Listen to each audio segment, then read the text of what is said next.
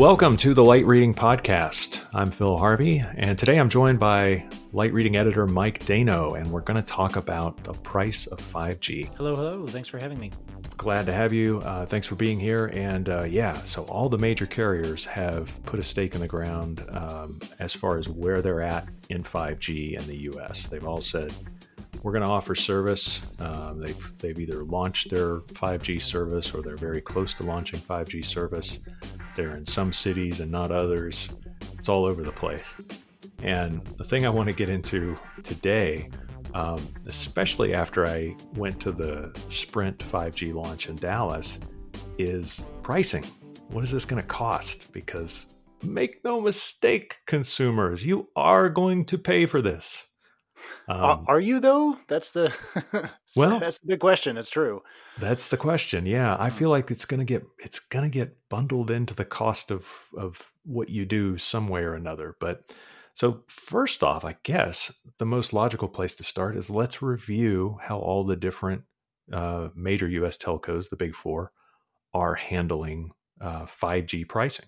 Yeah, uh, yeah. That's why I say it's like I don't know if anyone's paying anything more right now in in the standard way that you would pay more for something for something faster or better. Like I'm thinking, you know, if I had an internet connection and it and it got twice as fast, and then my provider was like, okay, you can access this the speed, but you have to pay ten dollars extra per month. Like that kind of makes sense to me. And yeah. so far, no one's doing that in 5G. That's that's the craziest thing. Is like there's no you don't there's no one's doing that, and no one said that they're going to do that. So like right now, we've got a whole bunch of we, we're six months into the official 5G this this this brand new 5G amazing 5G world, and right now, as far as I can tell, no one's paying a, a dollar extra for it. Now I don't know if that's going to change, but that's kind of where we are right now. That's it. Yeah, that's okay. So that's where I wanted to start. Was uh, is is that perception of hey this is just going to be bundled into the thing. Because one of the things that sprint did that was interesting was um, they announced no new pricing plan. What they simply said was 5g service is only available on our most expensive plan. And i have no idea how many people are on their most expensive plan now. I assume that's um, i assume the reason they have a most expensive plan like all pricing uh, psychology is they're trying to get people to buy the middle plan. Right. And now they're actually telling people, oh, you know what, our our top tier plan's pretty good too. Yeah. Um, so I wonder I wonder if they're gonna if they're gonna stick to that or if they're gonna eventually when it gets to more places, will they eventually push 5G into their mid tier plan? right? Yeah, it's it's going to be real interesting to see how this all plays out. And honestly, I've been surprised. I thought I thought it was going to be an add-on. It was going to be a ten dollar a month, five dollar a month, whatever. You know, buy this top-up plan. You get hundred dollars a year. You get five G. Like that makes sense to me, and it makes sense to me from a, you know, it's it's new, it's better. You should pay more for it. It's a valuable thing that you'll want to pay more for. I think that they're honestly, I think that that the the reason that we're not seeing that now is because it is not it's not worth paying more for. Like there's just right. not you know there's just not much there to to pay for. You, i wonder you, if they are being very careful not to uh, poison the well exactly. with, with consumers because there's uh, the, well okay i thought i thought verizon was adding on 10 bucks or did they just talk about it? Yeah so i mean right that that verizon has been sort of the the uh, this the, the the the the carrier to follow here. They've been sort of setting the standard as as things go. And yes, when they launched uh, a few months ago in the two in two cities, they launched mobile 5G on millimeter wave in two cities. And when they did that, they said it's going to be an extra twelve dollar or sorry, extra ten dollars per month, and you can't use it unless you have our two most expensive plans. Right. And so, you know, that kind of launched that that sort of set the stage. Um, but as soon as you know, as soon as they launched and and people discovered that it was only available on a you know few square city blocks, uh, right. that pricing obvi- you know instantly became you know utterly ridiculous. Uh, and laughable. And so Verizon basically said, "Oh, we're not going to do that," you know. Yeah. But they did it in a in a smart way, I think, which is that we're going to waive that fee for an undetermined amount of time, meaning right. we could bring it back when it becomes valuable enough. or when we need more money. yeah. and uh, and and right. I think that that makes sense to me. Is like, you know, it, it it it that so when people are signing up for service, it's like, you know, we've got this extra ten dollar charge. You don't have to pay it, but you know, it is yeah. there. You know, we're sort of like hinting that you know it might be it might be something that you might have to face at some time at some point in the future. Uh, that we have we have not arrived to, at that point yet, but but I, uh, that makes sense to me. Yeah, there's still the um, uh, uh, I still have a bad taste in my mouth from back when HD service first started with uh, you know, I think I had Dish Network at the time, and or one of the Dish services might have been DirecTV. I think it, it might have been Dish, but when they first rolled out high definition service, it was like, oh, HD is here. By the way, you know, you need to first of all front us some money for a more expensive DVR. So that was one thing. Then the second thing was they were going to tack on like a 10 or $15 a month fee because this was such an amazing service or whatever. And then eventually price competition and everything else sort of made the fees go away and then eventually the hardware charge went away as storage prices, you know, continued to fall.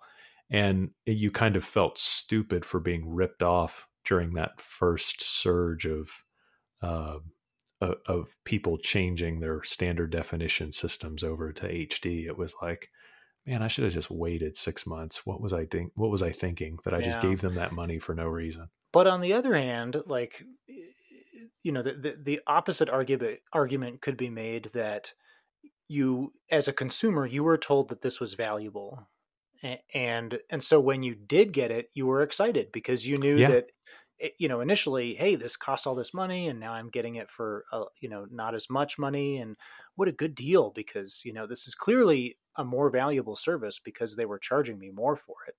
Yeah. And so so if you if you're not doing that then your expect you know your expectations are different. If you're if you're if you're not being charged anything extra for it well it must not be worth it that's yeah that's interesting too because because um, I, I don't recall being upset until i realized that my neighbor who waited six months got everything I got for free. Um, when I was watching everything and had paid for it, I felt like the king of the world. It was the greatest. You know, first HD systems were were pretty amazing. The thing with 5G, well, first of all, I I do think the carriers are smart not to really, um, uh, not to be too hardcore on pricing at the moment because uh, yeah, there's not much to pay for. There's right not now, much right? to pay for, and yeah. like I was saying in the you know in the piece I wrote about Sprint, it's like Sprint's done something that the other two carriers haven't done yet, which is I can actually go downtown now or go go into Dallas and buy a handset and get 5G on a smartphone, and you can't do that with AT&T yeah, exactly. and you can't do that with Verizon and that that drives me nuts because AT&T made all this uh, all this stupid noise about being the first to 5G. And all they do is deliver it on this hockey puck that you have to then hop over. You know, it's like your your data has to hop from one device to another and you know, th- then connect to your smartphone via right. Wi-Fi. And so the crazy, silly. It's the crazy thing about AT&T is that they're still not selling it you know in regular retail stores to regular customers. Like i just yeah. I find, I find that notion shocking in that they can still claim, you know, they were the whatever the first to 5G, the best in the world, the greatest that's ever been born, and and and it's and and still, you know, six months after launch, I, I can't get it. No one, no no normal person can get the AT and T 5G no, service. And it's it's, just, it's all nonsense. It's like they launched 5G to a handful of their executives and a couple of their fanboys. Mm-hmm. Um, but you walk into any store and they just go, "Oh, it's gonna gonna be here really soon."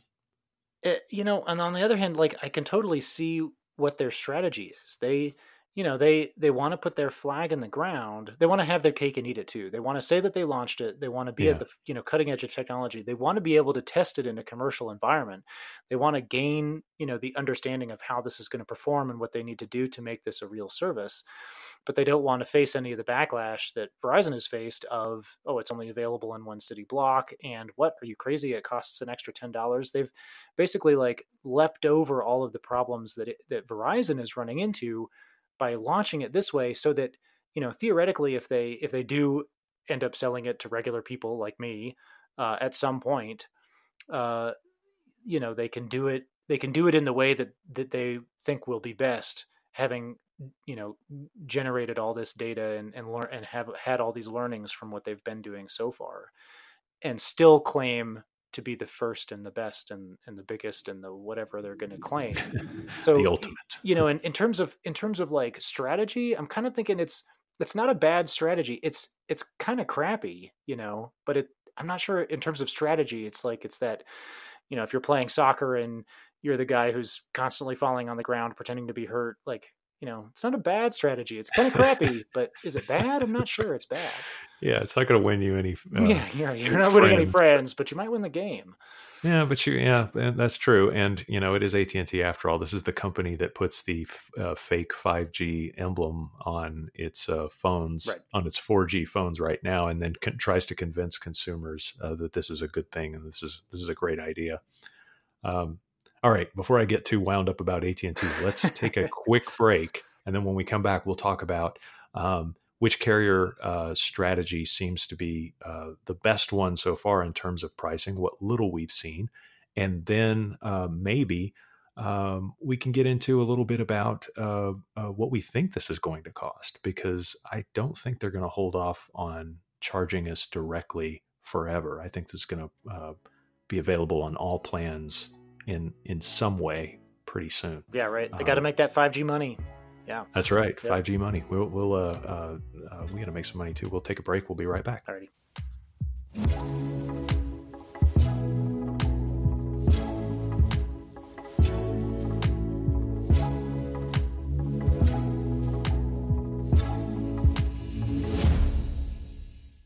We're back. It's a light reading podcast. I'm Phil Harvey. He's Mike Dano. Hello, Mike. Hello, hello. And uh, we were talking about 5G pricing. We talked about AT&T and how infuriating it is. Um, uh, but let's talk about, uh, I guess, with uh, T-Mobile. They've kind of somehow slipped into the background uh, in all of this, and I think part of that's intentional. They're uh, they're trying to get this merger with Sprint closed. But what have they said publicly about how they're going to charge consumers or whether they're going to charge consumers for 5G. Yeah. T-Mobile's been very clear uh, that they are not going to charge a premium for 5G. Uh, they said that that early on um, and have and have continued to, you know, to to to to to say that in subsequent, you know, uh, settings. So, you know, that's their plan. Um, they did say that they might make money from 5G by charging in other scenarios, you know, for example, a fixed wireless service or services right. to enterprises, that kind of thing. But in terms of the uh, Verizon style $10 a month, a month surcharge, you're, you're not going to see that from T-Mobile. They and I think not. that there's a reason for that in that uh, their their plan for 5G, you know, is to go nationwide on their 600 megahertz spectrum. Uh, and the T-Mobile CTO Neville Ray did say that uh, that when they launch uh, 5G on that 600 megahertz spectrum, it's basically going to double their, their LTE speeds. And mm-hmm. is that worth an extra $10 a month? You know, you're doubling it from 30 megabits a second to 60, meg- 60 megabits a second. Is that worth an extra $10, $5, even $2?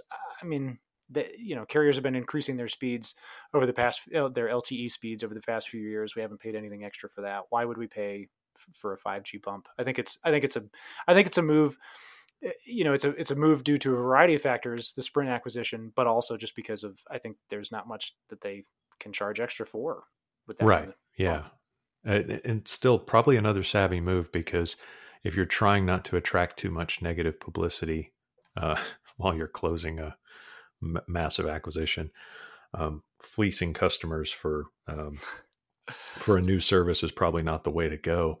Um, I do find it interesting uh, what you you brought up a great point, and this is another thing I sort of learned and didn't really appreciate until, until I started talking with the Sprint folks at the uh, at their uh, 5G launch, which is um, you're right LTE because of the way they're they're um, because it's not millimeter wave and they're doing it on a different midband spectrum, or at least Sprint is they they're um, doing it with dual antennas, so they're simply going up and uh, to their LTE antennas, replacing them with uh, uh, massive MIMO dual antennas that can do 4G and 5G at the same time. So 4G service is automatically getting an upgrade at the same time that they're installing, you know, that they're rolling out 5G. So they're really, it, it is interesting because it's like there's there's almost a, a a bigger incentive to switch or stay with Sprint because maybe you want 5G eventually, but for the time being, you just want a really good 4G connection. Well, now they can actually, you know, in, in certain cities, they can say that with some authority that their 4G connection is better than it's ever been. Yeah, for sure. I mean, and really, Sprint is not alone in improving their 4G LTE network. I mean, you know, when 4G first showed up a good, you know, seven to 10 years ago, I mean, you'd you'd be you'd be pretty uh, psyched if you got five megabits a second on, on yeah. an LTE connection. And today, uh, that's it's table table stakes, and most carriers are providing you know twenty to thirty to forty to fifty. I've seen hundred. I've seen one hundred and fifty megabits a second on LTE. So it's like they've been increasing the speeds over the past few years without any price increases, you know, around that. So I think that also complicates their 5G message. It's like, right. you know, I've I've seen my connection speed up a lot, and and uh, and and I haven't paid anything extra for it. So why would 5G be any different? Yeah, and they're not all starting from the same place either. Um, like you mentioned, uh, AT and T, you know, they they don't have the best possible coverage here in Fort Worth, but when you go to downtown Dallas, where their headquarters is, um, on the outskirts of downtown Dallas, and I've tested this on my my iPhone 6, you can get something on the order of 60 to 70 megabits per second. So yeah, it's a it's, a it's crazy. really good connection. Yeah, the speeds that you can get off LTE now are just kind kind of insane. And Sprint uh, is well at the forefront of that with their massive MIMO stuff. I mean, they're they're doing things in LTE that probably five or ten years ago people didn't think were possible, and now Sprint is doing it, you know, in a commercial environment on LTE. So, yeah, yeah, so it, it, you're right. I, I, think at the at the very least, for especially for the consumer, it complicates. Um, you know, it is an incentive to sort of switch or stay with the carrier, but it also complicates the messaging because 5G is, doesn't suddenly isn't this, you know, suddenly isn't this insane boost. It's uh, it's a it's a pretty good boost, and and of course, the real kicker, and I think this is also going to weigh into the pricing and you know when and where they sort of figure out how to charge for it and what to charge for it. Um, it's this idea of like, are we going to see new services and when are we going to see new services rolling out on 5G networks? That's where I think the the the revenue potential is still sort of off in the future, I guess. Yeah, really. We really haven't seen I mean, yeah, so far we're like I said, we're 6 months into 5G from sort of the initial first commercial market launches and yeah, we haven't seen really any specific specific 5G services. You know, um, yeah, we just we're it's still it's still real early days for 5G, but there's not honestly not much to talk about so far. I I expect that will change over the you know coming years, um, but right now the the the 5G story is that they're turning on markets and speeds are pretty good, and yeah, and that's about it. I mean, you know, it's only available on Sprint's most expensive plan, and uh, yeah, you know, it's it's it's sort of these real basic, real basic advancements. Um, but I, I, you know, like I said, I, I think that I think that things will change uh, over the coming months and years. And you know, all the carriers continue to argue that uh, the enterprise opportunity in 5G is is pretty serious and and will develop, you know, in the near term. Um, and and we've seen some uh, specific enterprise deployments of 5G in uh, manufacturing settings and healthcare settings. So you know it's it's coming along, but yeah, in terms of material 5G revenues from price increases or anything, we haven't seen anything that any of that stuff yet, and probably mm. won't for a while. Right. And it does bring up one last issue for for me anyway is this idea of getting people to those top tier um, uh, pricing uh, buckets. You know, when they the, the the sort of you know the the thing that T-Mobile I think really infused the industry with was simplifying the way that pricing was done for mobile service you know giving consumers few fewer choices cleaning up the clutter making it really simple to pick uh, low medium or high and then of course they're probably driving everyone to the medium but but you have that you know that option. And then another thing that T-Mobile did that I noticed was Sprint's premium uh, unlimited package, the one that has 5G attached now in certain markets. It's interesting because they're not just giving you a connectivity service, they're giving you lots of content services on top of that. So I think that's another maybe more compelling uh, trend that's happening with with carriers is that they're realizing that bandwidth alone will not entice consumers. Um, I think in Sprint's case, they're doing the Tidal music service, Amazon Prime. Uh, I think they have Hulu on there as well. So three different um, premium content services that they're bundling um, with the price of the cell service. That's plus unlimited data and so on and so forth. That's a you know that's that's definitely a lot more than connectivity. Yeah, exactly. It's it's been I, I think the you know the the trends in wireless pricing over the longer term over the past you know five to seven years have been really interesting to watch because i mean i think all of us remember uh, just a few years ago we were paying for you know 10 gigabytes a month and then there was 10 gigabytes yeah. a month shared you know on a on a family plan and then it was 20 gigabytes a month shared on a family plan and then it was you know it was you could watch all the netflix you wanted but the, uh, the rest of it was on the 10 gigabytes and you know you're breaking all this stuff up and and i think uh, uh, I'm sure that many families were tw- split in twain because the you know the teens were chewing up all the data, leaving right those of us uh, harried fathers without any data left. But we, we know we've we've sort of left all those days behind us, right? Like we're all a lot of us, I think, are on um, these unlimited plans, and like you said, like they've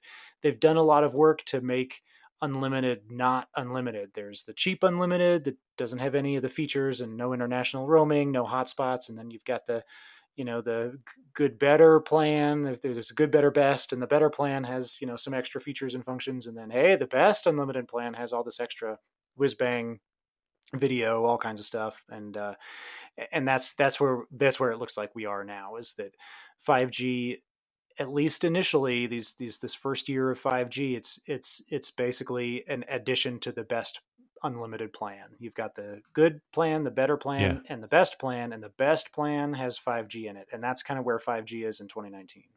Yeah, that's a and and I think I think there's some some some amount of brilliance to that. Although uh as we wrap up the podcast, Mike, it does leave us in a in a in an awful spot. Uh, us fathers now have to really come up with something good to complain about because we're getting all. oh, don't get data. me started. let me tell, let me tell you about that. My, ki- my kids are literally outside right now doing nothing. They're doing nothing. Might as well just be laying down. Just how high is your grass? Uh, just, yeah, exactly. How many leaves are in the yard? When's let trash me, day? let me introduce you to my your new friend, the weed whacker. That's yeah. right. That's going to be a T-shirt on light reading, I'm sure, at some point.